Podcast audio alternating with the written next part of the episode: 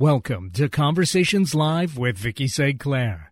Talk radio to inspire, inform, and stimulate, bringing you enlightened discussions with authors, creatives, innovative business and health professionals, and ordinary people living extraordinary lives, sharing their expertise and life stories, making a difference, one word at a time. Now here's your host, Vicki St. Clair. Welcome, everybody. Welcome, welcome.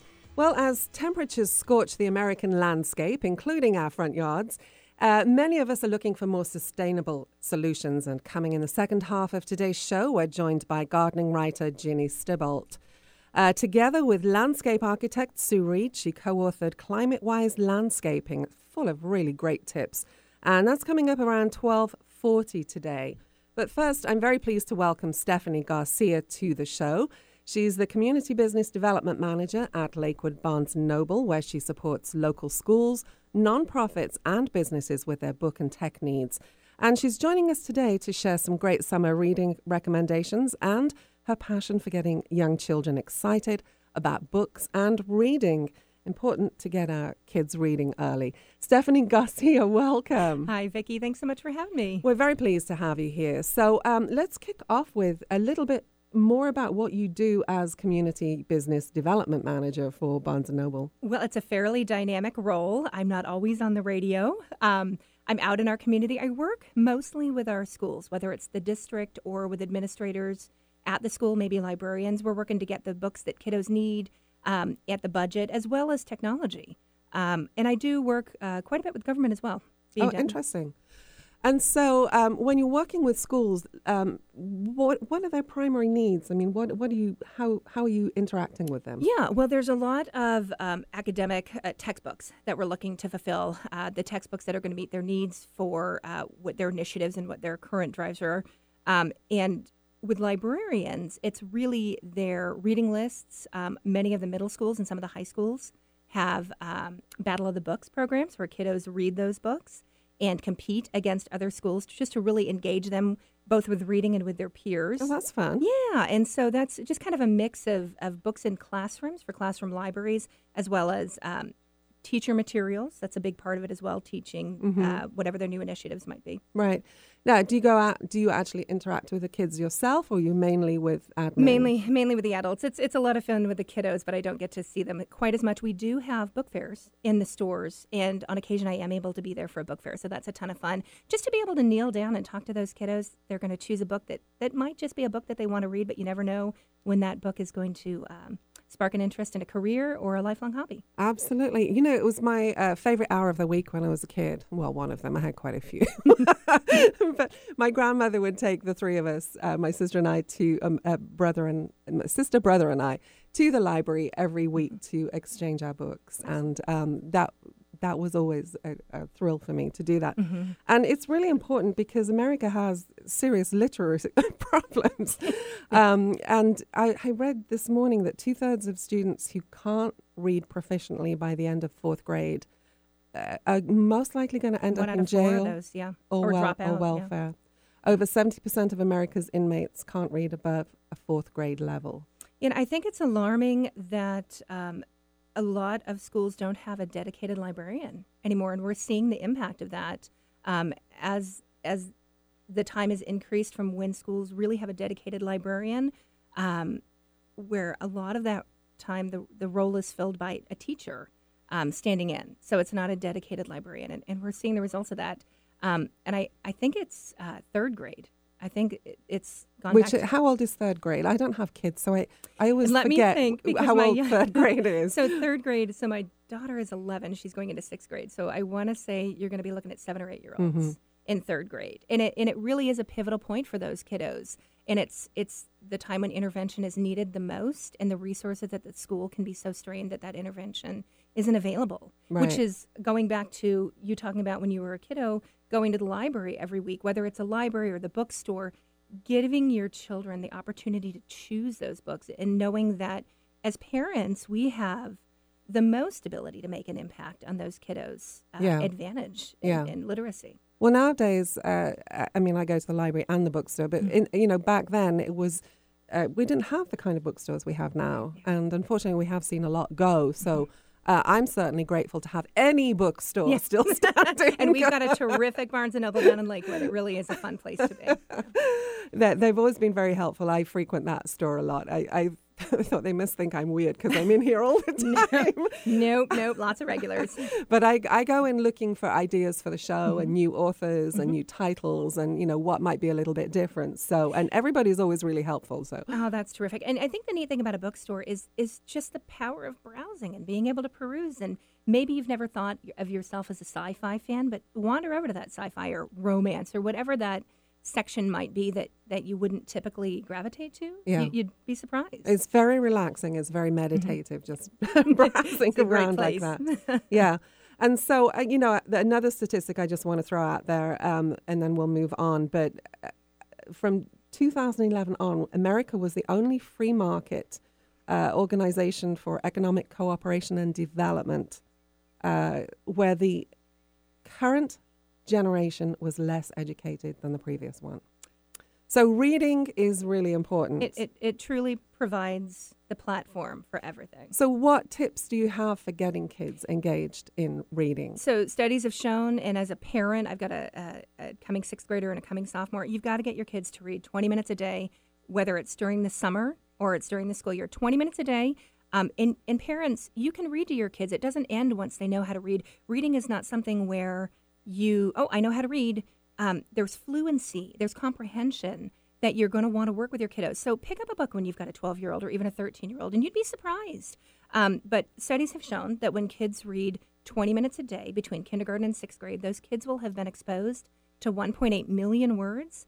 And we know that testing isn't the end all be all. However, those students will typically test in the 90th percentile or higher. So you're giving your children a solid platform from which they can flourish and, and leap off into whatever interest, you know, whatever drives them. Yeah, and you're also giving them the opportunity, even if they don't go to college, Mm-hmm. etc., to pick up a book and read and, and educate themselves because Absolutely, self education absolutely. is, is important. Absolutely. All right, we're going to take a very quick break. When we come back, we're going to look at some books Mm-hmm. that uh, Stephanie recommends um, from Barnes and Noble. And you are listening to Conversations Live with Vicki St. Clair. Please stay with us. Parkinson's disease affects as many as 1 million people in the United States. At the Parkinson's Disease Foundation, it's our mission to beat this disease.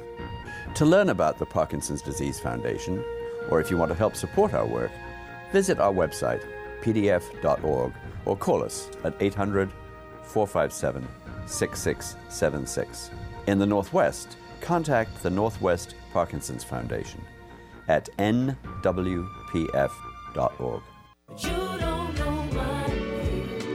Knowing your breasts can save your life. Go to knowyourgirls.org for the facts you need on breast health. Brought to you by Susan G. Komen and the Ad Council.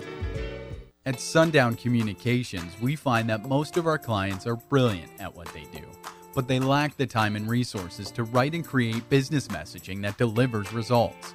That's where we come in, providing a diverse range of professional copywriting services for fresh strategic web content, PR, advertising and promotion, marketing, speeches, and much more. Call us today so you can focus on what you do best, and we'll do the rest. Call 800 495 7617. That's 800 495 7617. Thanks for listening to Conversations Live with Vicki St. Clair. Listen to podcasts of past shows at conversationslive.net. Alternative Talk 1150. Talk radio for the body, mind, and soul. And welcome back, everyone. Welcome back. We are talking uh, in this segment with Stephanie Garcia. She's the Community Business Development Manager at Lakewood Barnes and Noble, a place that Eric uh, Ryder, who's uh, here on the show with us every week, of course, keeping us live, and myself uh, often frequent. So appreciate you being here, Stephanie. And um, we're going to look now at some uh, kids and young adult books, right? Yeah. So we're going to begin with this one. Is uh, Yeah. uh, Cave Boy Dave? Yeah, when I brought this in, we have uh, it's new is the kids book hangout, and the idea is to help kids discover uh, new books and also be able to meet other kids in the in the community. So I brought a few books um, that we we're going to be showcasing. This first one we'll have four books, and it's for kids about six until about 12. But of course, it's whatever your kiddos. If they're interested and they're 15, they're more than welcome. Um, Cowboy Dave, or Cave Boy Dave, rather, is a really fun. This is going to be good for a reluctant reader, whether it's a boy or girl. Because it's got pictures in It does. yep, it does. It's a graphic novel. And I know that parents might kind of cringe at graphic novels. And as a parent myself, I definitely felt that way. However, they're a great, it's reading. Reading is reading is reading. And it's a great introduction for reluctant readers to kind of find, hey, wait a minute, I like, I like to read. I want to know what, what uh, Cave Boy Dave is going to do next. So this is a great book. Um, I grabbed uh, Brown Girl Dreaming. Yes, another one of uh, this looks this looks uh, interesting. Absolutely, it's it's a National Book Award. It's a Newbery Honor, uh, Coretta Scott King Award winner, and it is it it details um, the author's life growing up uh, in the '60s and '70s, from about when she was born until she was about 10. The author's Jacqueline Woodson. Yes, yep, and she's a very prolific writer, so she's got lots of books out there. So if you like her her style, and this book is um, poetry. Oh, lovely, Yeah, and lovely. so the nice thing about a book like this is it might be a little daunting. However, it's broken up, and so it's much more palatable. Again, to a voracious reader, they're going to rip right through it, but she's got lots more.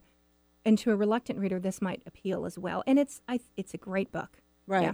And it's important to read about other cultures Mm-hmm. of kids because I, I remember it's one of the banned books. It's been banned for ever since they started banning books. But uh, Little Black Sambo Mm-hmm. was one of my favorites as a kid. And I couldn't believe it was a banned book because it taught me how people dress so beautifully in African countries Mm-hmm. with all these gorgeous colors and beads and, and sparkly things and, uh, and much more than that, their lifestyle too. Absolutely. Yeah. Yeah.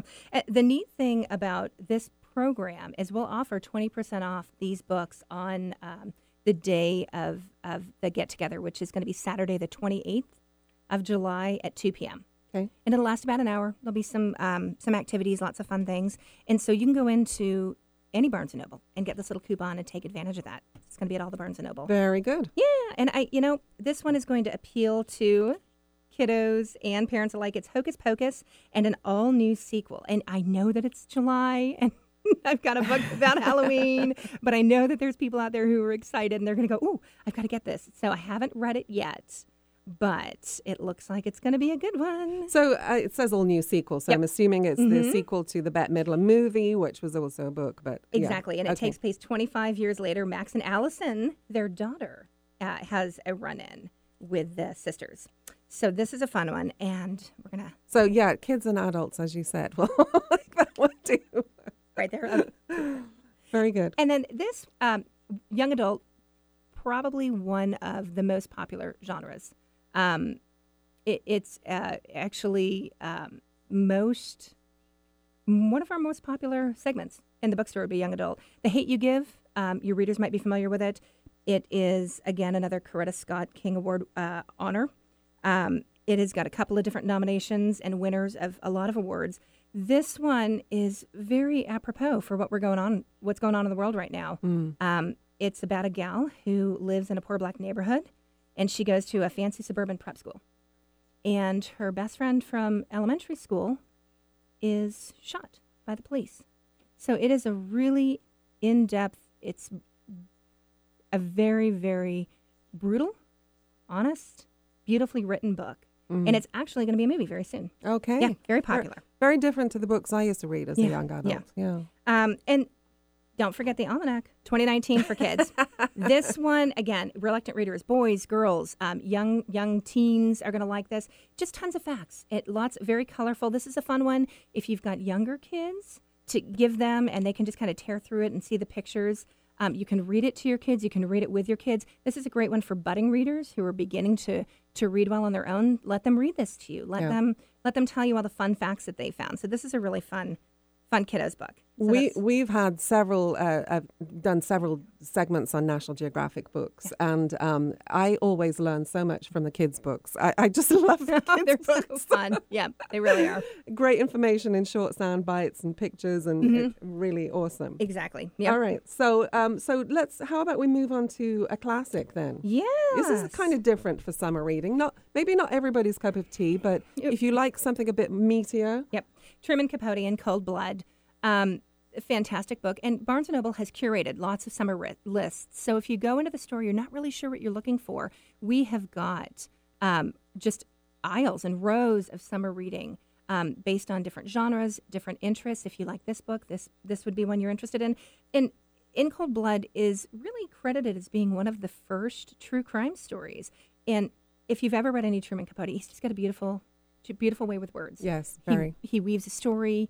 You're interested. You find yourself probably um, being a little bit too sympathetic with some of the bad guys in the book. Uh, but it's a beautifully written book about um, um, a family that was murdered in 1959 in Kansas.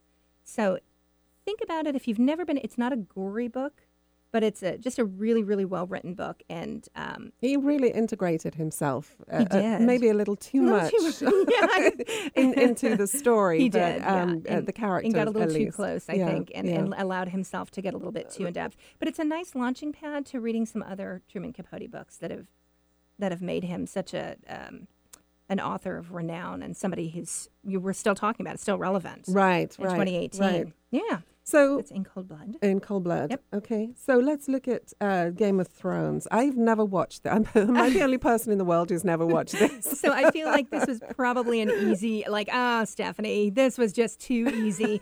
Um, I, I grabbed Game of Thrones for a few reasons. It- It's a fabulous series of books. I myself, not interested in fantasy. I say that, but it's so silly for me to say that because I got desperate. We had a copy of the first book, Game of Thrones, at home.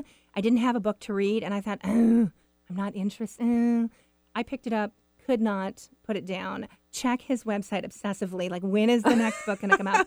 Um, it's five series. It's five books in the series, and I've really become.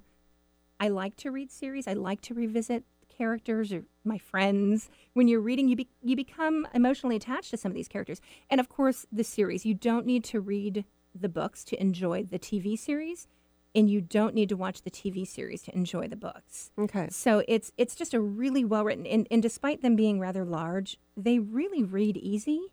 I know I was concerned. I'm like, ah, it's a lot of characters. It might be kind of a bit heavy. They're not at all. Really, really fun, easy read. And for somebody maybe who reads quickly, these are great books because they're nice and thick. Well, I know people who I have friends and family members who are obsessed with fantasy books, and they good they rip through the whole series Yeah. and they just live in this world forever. but I, I'm not a fantasy person either. I, although I did love Lord of the Rings. well, and that's the thing. Give it a chance because Yeah, that's what yeah. I said. I've never been somebody who's interested in fantasy and was really shocked at how much I enjoyed reading these books. Right, and right. and so maybe I need to give some more fantasy a try. Well, let's uh, let's switch gears. Let's this uh, f- fascinates me. This Yeah. cover. Uh, they say don't buy a book by its cover, right? All the but I buy books by their cover all the time. Absolutely.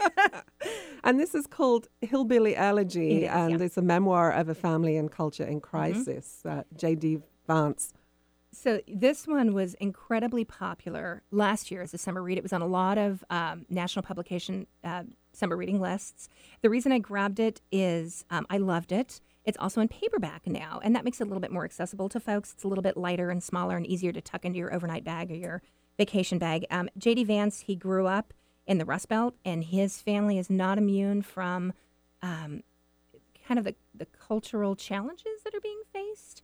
And he is somebody who sort of rose above it despite himself, I think might be a good way to put it. Um, it's a beautifully written book. I believe it was his debut.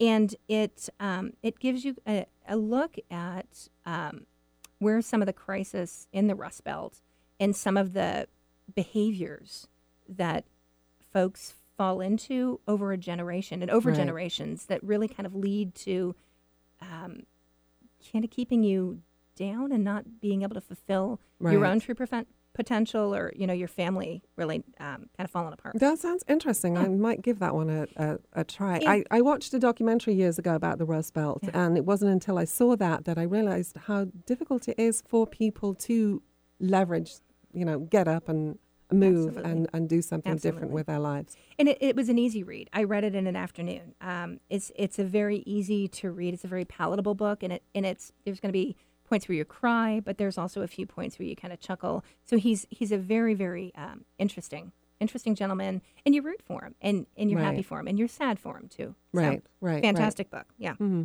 This looks interesting too. Yeah. Uh, the Untethered Soul: The Journey Beyond Yourself, and um, this is a number one New York Times bestseller. Yeah, really, the question on the back really says it all. Who are you really? Um, one of the reasons I grabbed that book is the the different folks that are purchasing it from me. I'm seeing it being purchased for a variety of um, school reasons. Uh, I've got some government purchases.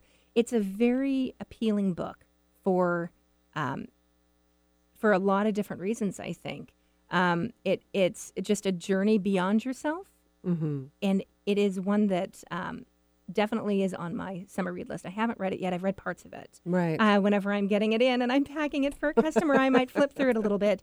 Um, but it it really is. It's kind of speaks to you when you when you look at the you look at the picture on the front and and what it says on the back. It's It does, yeah. Deepak Chopra says, read this book carefully and you will get more than a glimpse of eternity. I like this on the back. It says that um, it, it'll walk you through your relationship with your thoughts and emotions, helping you uncover the source and fluctuations of your inner energy. Because that's the thing a lot of people deal with is that roller coaster of And that- ups and downs. Mhm. and that inner voice, that inner voice always second guessing yourself. And I Yeah. think the- so. The Untethered Soul, Michael Singer is the author on that. Yep. And the answer. So this one, I probably a little bit heavier read, a little bit, a little bit thicker. So grabbed this one. This is on our bestseller right now. It's the subtle art of not giving A a blank. blank. it's by Mark Manson. He's a he's a very popular blog writer. I think he's got uh, yeah over two million readers. Um, again, this is a little bit lighter. I think it's another way uh, of finding out who you are really. And it's about priorities. It's about it's a book about priorities. It has been wildly popular. Um, I've seen different age groups reading it. I've seen different different walks of life reading it, and it is hilarious from just a little bit that I've read of it thus far. So this one is a little bit easier read, I think, if you're looking for something for a weekend getaway. Um, What what does he do, Mark Manson? he's a blog writer. He, Oh, he lives in New York he City. writes yeah, full-time. he, yeah, Okay. he writes full time. He's a, Yeah. and he's got a really popular blog, and over three million copies of this book have been sold. So it is, uh, it's definitely one to, to keep in mind. Yeah. Yep. Yeah, and I see you've got lots of uh, sticker, thirty percent and twenty percent off for members on here. yes, indeed. yeah, there's stickers everywhere. All right, so um, we want to look at this one next, the clock dance. Absolutely. So Let's the go- clock dance. We'll look at a novel, and then we need to take a quick break. Terrific. Um, so we introduced recently. Um, we've got uh, the Barnes and Noble. Um, what am I trying to say here? It's our book club. Um, the next we've had one. The next one is Wednesday, the eighth of August, from seven to eight. It's uh, Clock Dance by Ann Taylor or Anne Tyler rather. And we do have uh, Barnes Noble exclusive editions. It has a reader's guide and an essay from the author. So this one is really, really interesting. Um, it's she can count on one hand the defining moments of her life. She's just not had a whole lot happen. I think this is a book about folks who feel like their life should. I think we all have an idea of what our life is is supposed to go like, and how it's supposed to to happen. And these are the milestones that we hit, and this is what's supposed to happen for me. And this book really tosses it up. She finds herself. She wants to be a grandmother. Um, she's not sure she ever is going to be one, and then she gets a phone call from a stranger and she's not really sure why, but she feels compelled. She flies across the country to a young woman, her daughter, and their dog. It's an impulsive decision that Willa doesn't normally make. She's in uncharted territory. And I think it just kind of redefines the expectations we set for ourselves. Mhm. Yeah. Yeah, So, interesting. Yeah. Um, Anne Tyler is she's. I know she's a Pulitzer Prize winner. It says right on the Mhm. on the front there. Has she written much lately? Is this a it, this is relatively new. Yeah. I believe this is her latest release. yeah? Yeah. Yep. Okay. Very good. Wonderful. All right. Well, we need to take a quick break, so we'll do that now, and then we've got a couple more books to look at with Stephanie Garcia from Barnes and Noble. And uh, w- one quick question before we go: You mentioned the book club, but that's down at Lakewood. It's It is not it- at Old Bay. No, it is. It's it, it's nationwide. Oh, it's and nationwide, Yeah, okay. nationwide. Wednesday, August eighth, from seven to eight p.m. on Wednesday. Yep, on Okay. Wednesday. Yep. Very cool. Terrific. Very cool. All right, we will be right back. You're listening to Conversations Live with Vicki St. Clair. Hi, this is Vicki St. Clair. If you have a business, service, or event and would like to deliver your message to a large audience, call me at 425 269 4772. Let Conversations Live shine the spotlight on you. Call 425 269 4772. According to U.S. health reports, nearly 70% of Americans take prescription drugs. 20% of seniors take five or more prescriptions every day. And more than 164,000 patients died in 2017 from adverse drug effects. Coming next week on Conversations Live with Vicki St. Clair. Seattle doctor and pioneer in integrated medicine, Dr. Jennifer Jacobs joins us for Do You Really Need That Pill? How to Avoid Side Effects, Interactions, and Other Dangers of overmedication. Tune in Mondays at noon Pacific Time and Fridays at 6 a.m. and find more information at conversationslive.net. Do you love wildlife? Then make a real difference by helping PAWS care for sick and injured wild animals. Volunteers help feed and clean the animals until they are well enough to return to the wild. Sign up today and help save a wildlife. No experience necessary. All training is provided. Visit paws.org or call 425 787 2500. Thanks for listening to Conversations Live with Vicki St. Clair. Join us live every Monday at noon on Alternative Talk 1150 or stream live from conversationslive.net. Be sure to support the sponsors of your favorite shows on Alternative Talk 1150. And welcome back, everyone. You're listening to Conversations Live with Vicki St. Clair, and my guest is Stephanie Garcia. She's joining us from Lakewood Barnes and Noble. And uh, we're talking books right now, so reading recommendations. Um, I think we'll do this one first because this is kind of a, a, different kind of summer read. Um, it's "I'll Be Gone in the Dark," and it's a it's a very new story. I mean, this just came to light. So tell us yeah, what this is all about. So it's um, Michelle McNamara is the author. She is, and, and folks out there might know that she is um, Patton Oswalt's late wife. She passed away shortly before this book was finished, if I if I know that correctly, if I read that correctly. Um, and she was studying the search, or she was she was trying to find the Golden State Killer. And I think if anyone's seen the news recently, he was uh, found through ancestry DNA or uh, ancestral DNA. Um, they found like a distant relative, right, and they were able to find right. the killer. So this is her search for the Golden State Killer. Um, it's got a forward by Gillian Flynn, and she's uh, Gone Girl. You might be familiar with her, and an afterword by Patton Oswalt, her her uh, her widow. Um, and this is a, a, killer that was brutal. I think he, you know, uh, well over ten uh, victims, and no discrimination. It was men, it was women, it was it was older adults, it was children. Um, there were some girls that got away that he didn't actually um, kill. So just kind of an, I don't want to say enigma, but just radical, just out there and and not following a ton of norms. Right, um, right. Not your stereotypical. Yeah, yeah, yeah. And so, and it was for over a decade that he was out there on the loose. And so, really going to be an interesting read for folks eh, for a variety of reasons. You don't have to be a true crime fan.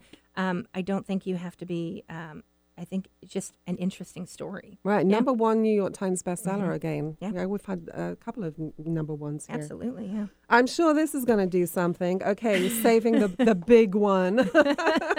um, and this is sitting on my nightstand along with a bunch of other books. Um, Stephen King, The Outsider. Yeah, just came out.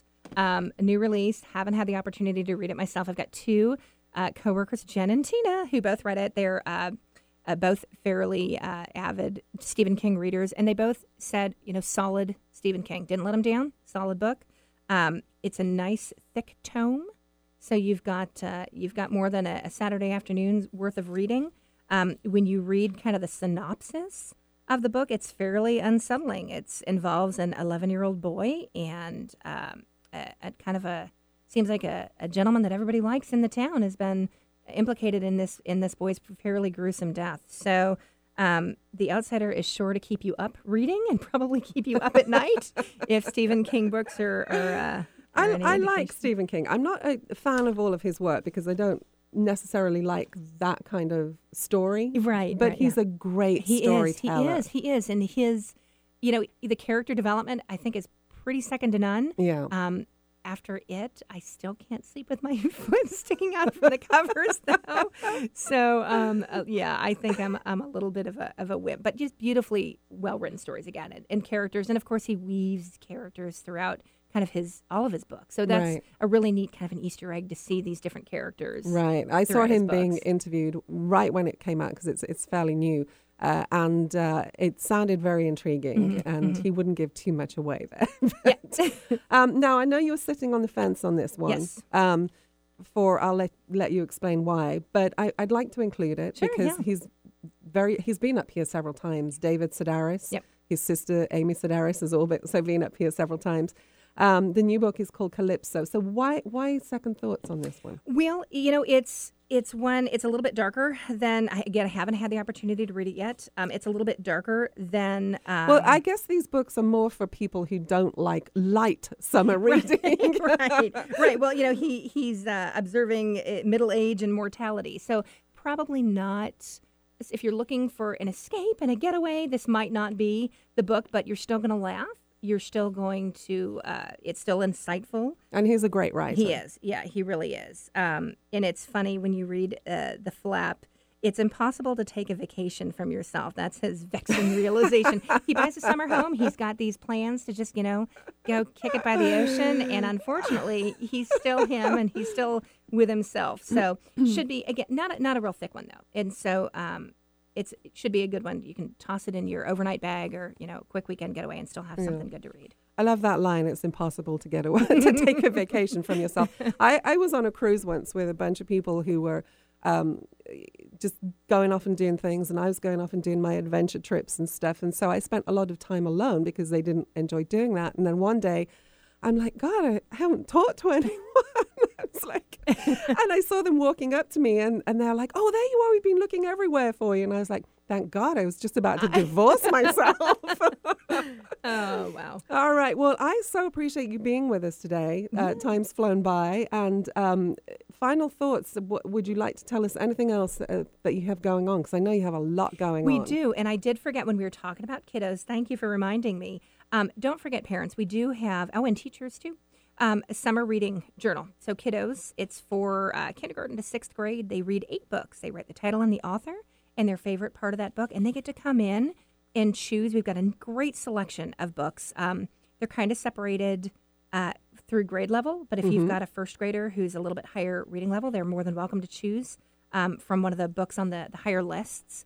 Um, and that you can find these summer reading journals online or at any Barnes and Noble. Oh, and it goes through September 3rd. So you've got some time, parents, to get in there, get your kiddos reading. You're going to help prevent the summer slide. You're going to get that 20 minutes a day reading, and and they'll be able to get a free book. Excellent. Yeah. Now, so if people have uh, any questions about anything, they just contact the store. Mm-hmm. Absolutely. All right. Yep. Yep. All right. Stephanie Garcia, thanks for being with us. Thanks for having me. It's been tons of fun. And uh, we will take a break. When, when we come back, we're going to talk about uh, landscaping with the climate uh, in, ch- in mind, considering we're having this drought right now. All right, we will be right back. You're listening to Conversations Live with Vicki St. Clair. Let's see if I. I guess that. this just isn't working. Knowing you have a great idea for a book is one thing, writing it, another. So, what's stopping you? Maybe you can't find time. Maybe you don't know where to begin. Maybe you wrote a couple of chapters, then disappeared down a rabbit hole. Or maybe you'd rather someone else write it for you. Partnering with the right coach or ghostwriter can make all the difference between talking about your book and finishing your book. As an award winning writer and strategic consultant, Vicki St. Clair's storytelling credits span from business, health, self help, and memoir to New York Times and USA Today best-selling anthologies. Vicki partners with people just like you at the exact level you need, whether you need a little encouragement, editorial guidance, or full-blown ghostwriting and consulting services. If you're serious about telling the story you know is inside you, stop procrastinating. Let's get your story down on paper. Contact Vicki today. Email Vicki at VickySt.Clair.com or call 1 800 495 7617. See more about Vicki and her work at VickySt.Clair.com. Oh, yeah, that could work. This is Martha Norwalk every Sunday morning beginning at 9 a.m. Thanks in part to best practitioner Dr. Nels Rasmussen, we cover the world of animals. This week, July 22nd, it's a Behavior Training and Healing Sunday with me. As an animal behavior therapist and trainer, I'll explain how I work and why it's so different from other trainers. I'll take your calls, answer your questions, plus, we will get to know our newest call screener. Martha Norwalk's Animal World, Sunday morning, 9 a.m. to noon, right here on Alternative Talk, AM 1150. Did you know that capsizing boats and people falling overboard account for over 70% of boating fatalities? 80% of those fatalities occur on boats under 26 feet and on boats with operators who've had no formal boating instruction. 50% of all boating accidents involve alcohol. Be smart this summer. Know who you're boating with. Wear a Coast Guard approved life jacket and don't drink and boat. This message is brought to you by supporters of Conversations Live with Vicki St. Clair and the JMB Group, who wish you safe boating fun.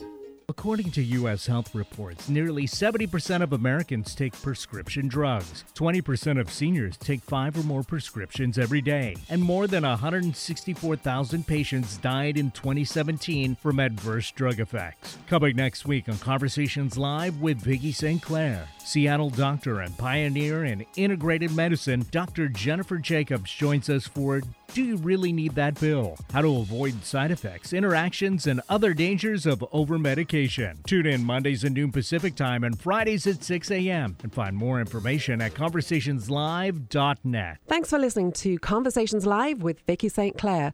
Follow me on Twitter at Vicki St. Clair. Like us on Facebook, facebook.com slash 1150kknw. And welcome back, everyone. Welcome back. Well, as I said at the top of the hour, uh, you know, one of the concerns that I hear from neighbors down my street is um, how the sun is scorching the earth. And we've got uh, a great person with us, hopefully, who can help us with that today, Ginny Stibolt. Uh, she's one of the co authors of Climate Wise Landscaping Practical, Practical Actions for a Sustainable Future. And she wrote this with Sue Reed, who's a registered landscape architect with more than 30 years' experience. And uh, she specializes in designing sustainable landscapes. And uh, Ginny Stibolt, uh, who's joining us right now, writes about Florida gardening. She uh, manages a sustainable gardening uh, Facebook page, but she's also a botanist. And uh, I'm going to bring her on. We can learn a little bit more about what that means and, and what she does. Ginny Stibolt, welcome. Thank you very much for having me. My nice pleasure. So I know you're a botanist and you've done a lot of writing for uh, peer publications. So how did you get interested in doing this kind of work? Well, actually, I do have a degree in botany, um, an advanced degree in botany, but I hadn't ever used it for anything professionally. I was into computers. But when I moved to Florida, um, from Maryland, the difference was so vast that it it threw me for a loop. And I bought some tulip bulbs from a local store and planted them. And in the spring, I had one leaf out of 64 bulbs that I planted, and it made me angry. So, so I started writing out of frustration, and it's turned into four books that I've written for University Press of Florida and I've written hundreds of articles trying to share how to be a good gardener in Florida because it's not like the rest of the East Coast because our soil doesn't ever get cold. Right, right. Well, so this book is, is not just about Florida. I want to point Absolutely that out. Absolutely not. Um, no, this is this is for everyone. This is for everyone because I've gone through and I've made several notes in here for my garden. yeah. Um, not that I spend a lot of time there, but um, when I do, uh, I'd like to make some changes. And I picked out some great tips here. Um, so, how did you get together with uh, Sue Reed to write this book? Well, yeah, Sue is in Massachusetts, and we were actually writing together as part of a group on um, was called it was a blog called um, um, beautiful gardens and or native gardens and wildlife gardens. It was and the blog no longer exists but we were part of a group of 20 or so. So sue called me to see if i would be the co-author with her because her background as a landscape architect is not as science oriented as my background as a botanist and so that's how it happened. It's actually Sue's idea, and uh, I, I've been up to her house for some writing marathons um, because getting together actually makes a big difference in, in how the book comes together. Right. So, um, we we sort of split the sections. We have ten sections, and I wrote the odd sections, and she wrote the even sections, and then we all did the editing and the, and the manipulation. But um, it was it was an interesting exercise uh, in partnering um, as a writing exercise. Right, right. Well, you begin the book by saying uh, the book is a tool for anyone who wants to be part of the solution to climate change. Uh, in other words, it answers the questions what can we do right now in the landscapes of our own backyards and communities? So, talk to us a little bit about um, wh- how, why you took this approach and how you set it up. Well, we didn't actually debate climate change. Uh, we just said, okay, what can we do right now? What can anybody do right now in their yards and in their communities for their schools and their churches? Any small property owner can rearrange the way they manage their landscapes. And we had three missions as far as a climate wise landscape. So in order to be climate wise, we wanted to make your landscape more resilient to the changes that we are actually already experiencing. Um, more drought, more severe drought, more rain, all, coming all at once. So we have more severe rain events and that kind of thing that are happening right now. So how you can make your landscape more resilient with that, with that, with the changing climate. And then the second mission was to help wildlife, the pollinators and the birds. Uh, how can they, uh, how can we support the wildlife in the face of climate change? And the third mission was to actually mitigate climate change because there are things that we can do in our yards that will actually make a real difference. It's not huge, but there's millions and millions of homeowners and small landscape managers. So if we all work together, it is going to make a big difference. Right, right.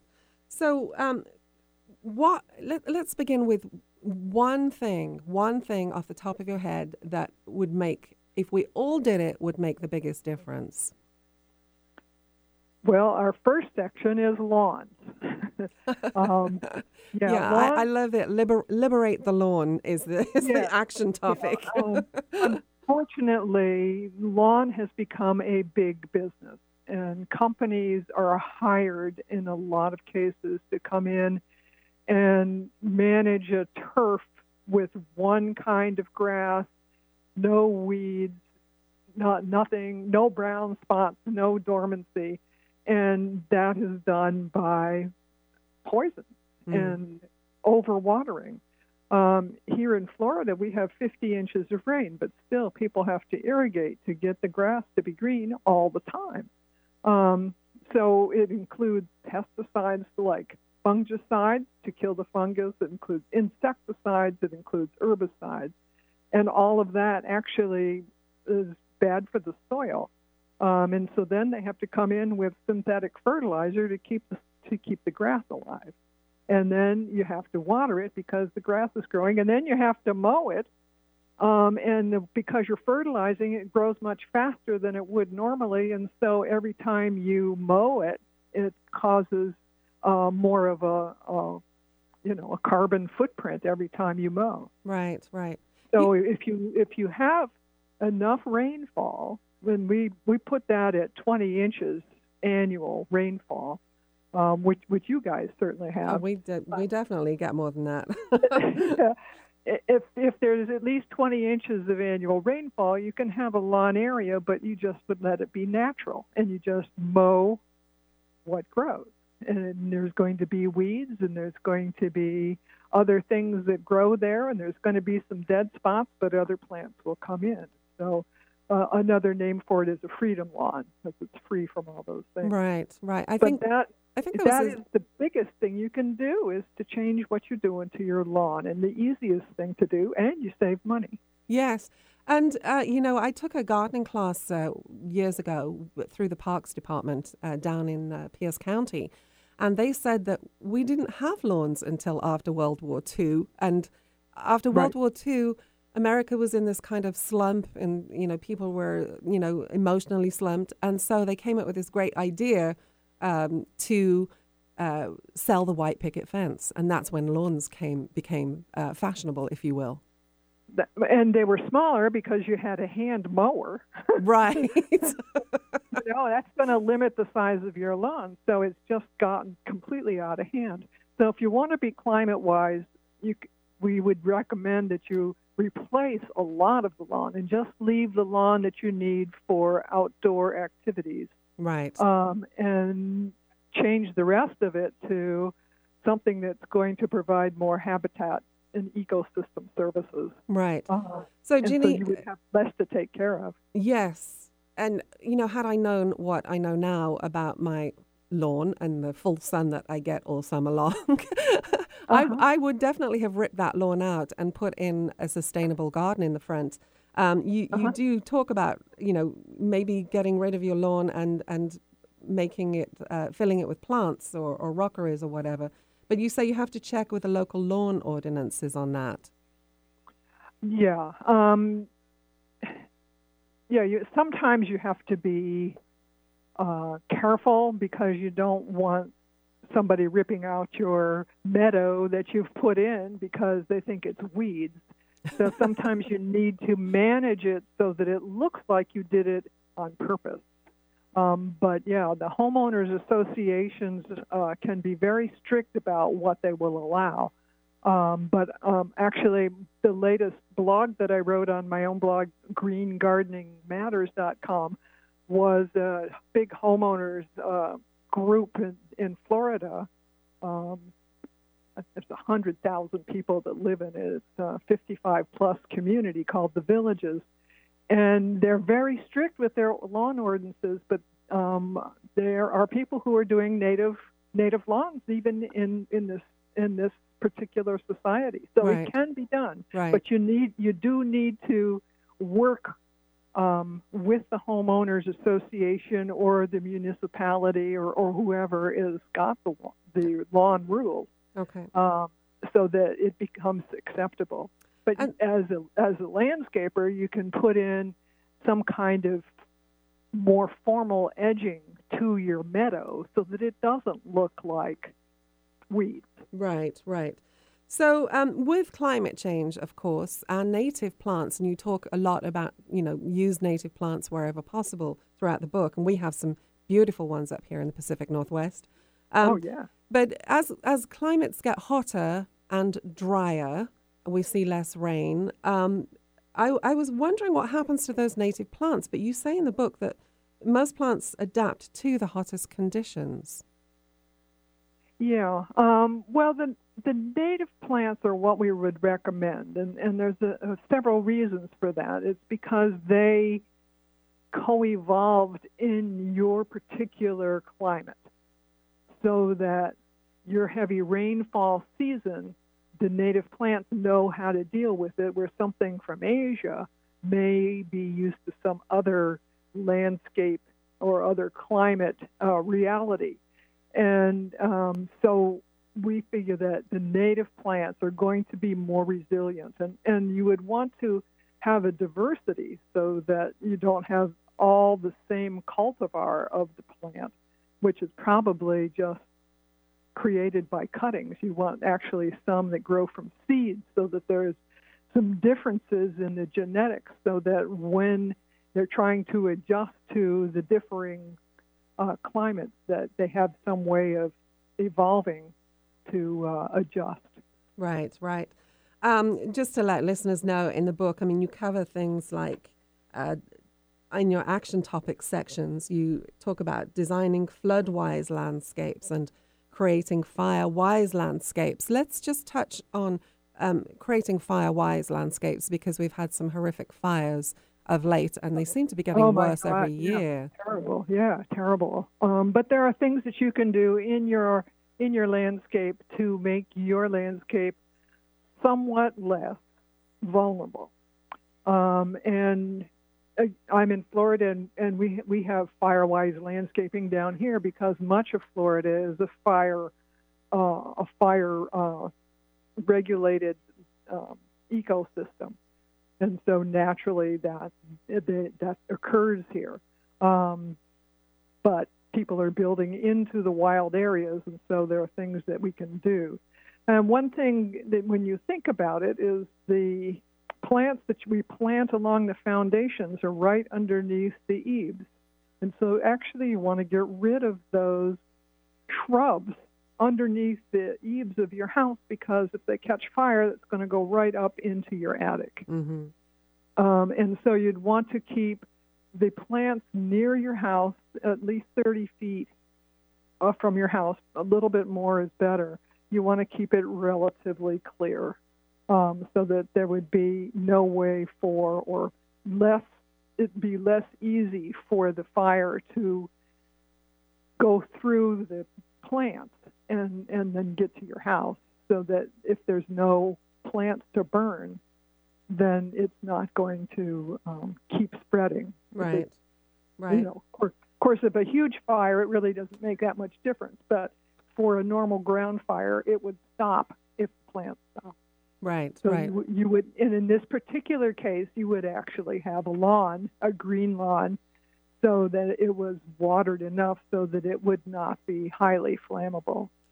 So Um, we're almost at the end of our segment here, but I, I want to just see if you can share a couple of tips about plants that would grow really well up here because uh, many people have like get full sun in the summer and then in the winter the plants you know they drown basically right but what kind of Right. plants what kind of plants manage both climates well Yeah, well, I would I would recommend that you get in touch with your local native plant society because they would have the knowledge and the recommendations for your local plant. Mm. So um, that and they would have um, knowledge of where to get them because they aren't always available in big box stores. right So right you know that that is a problem. right Um, but yeah, it's um, it's an interesting it's an interesting situation. But we all can make a difference, and we should because we need to be good stewards. It's our only planet.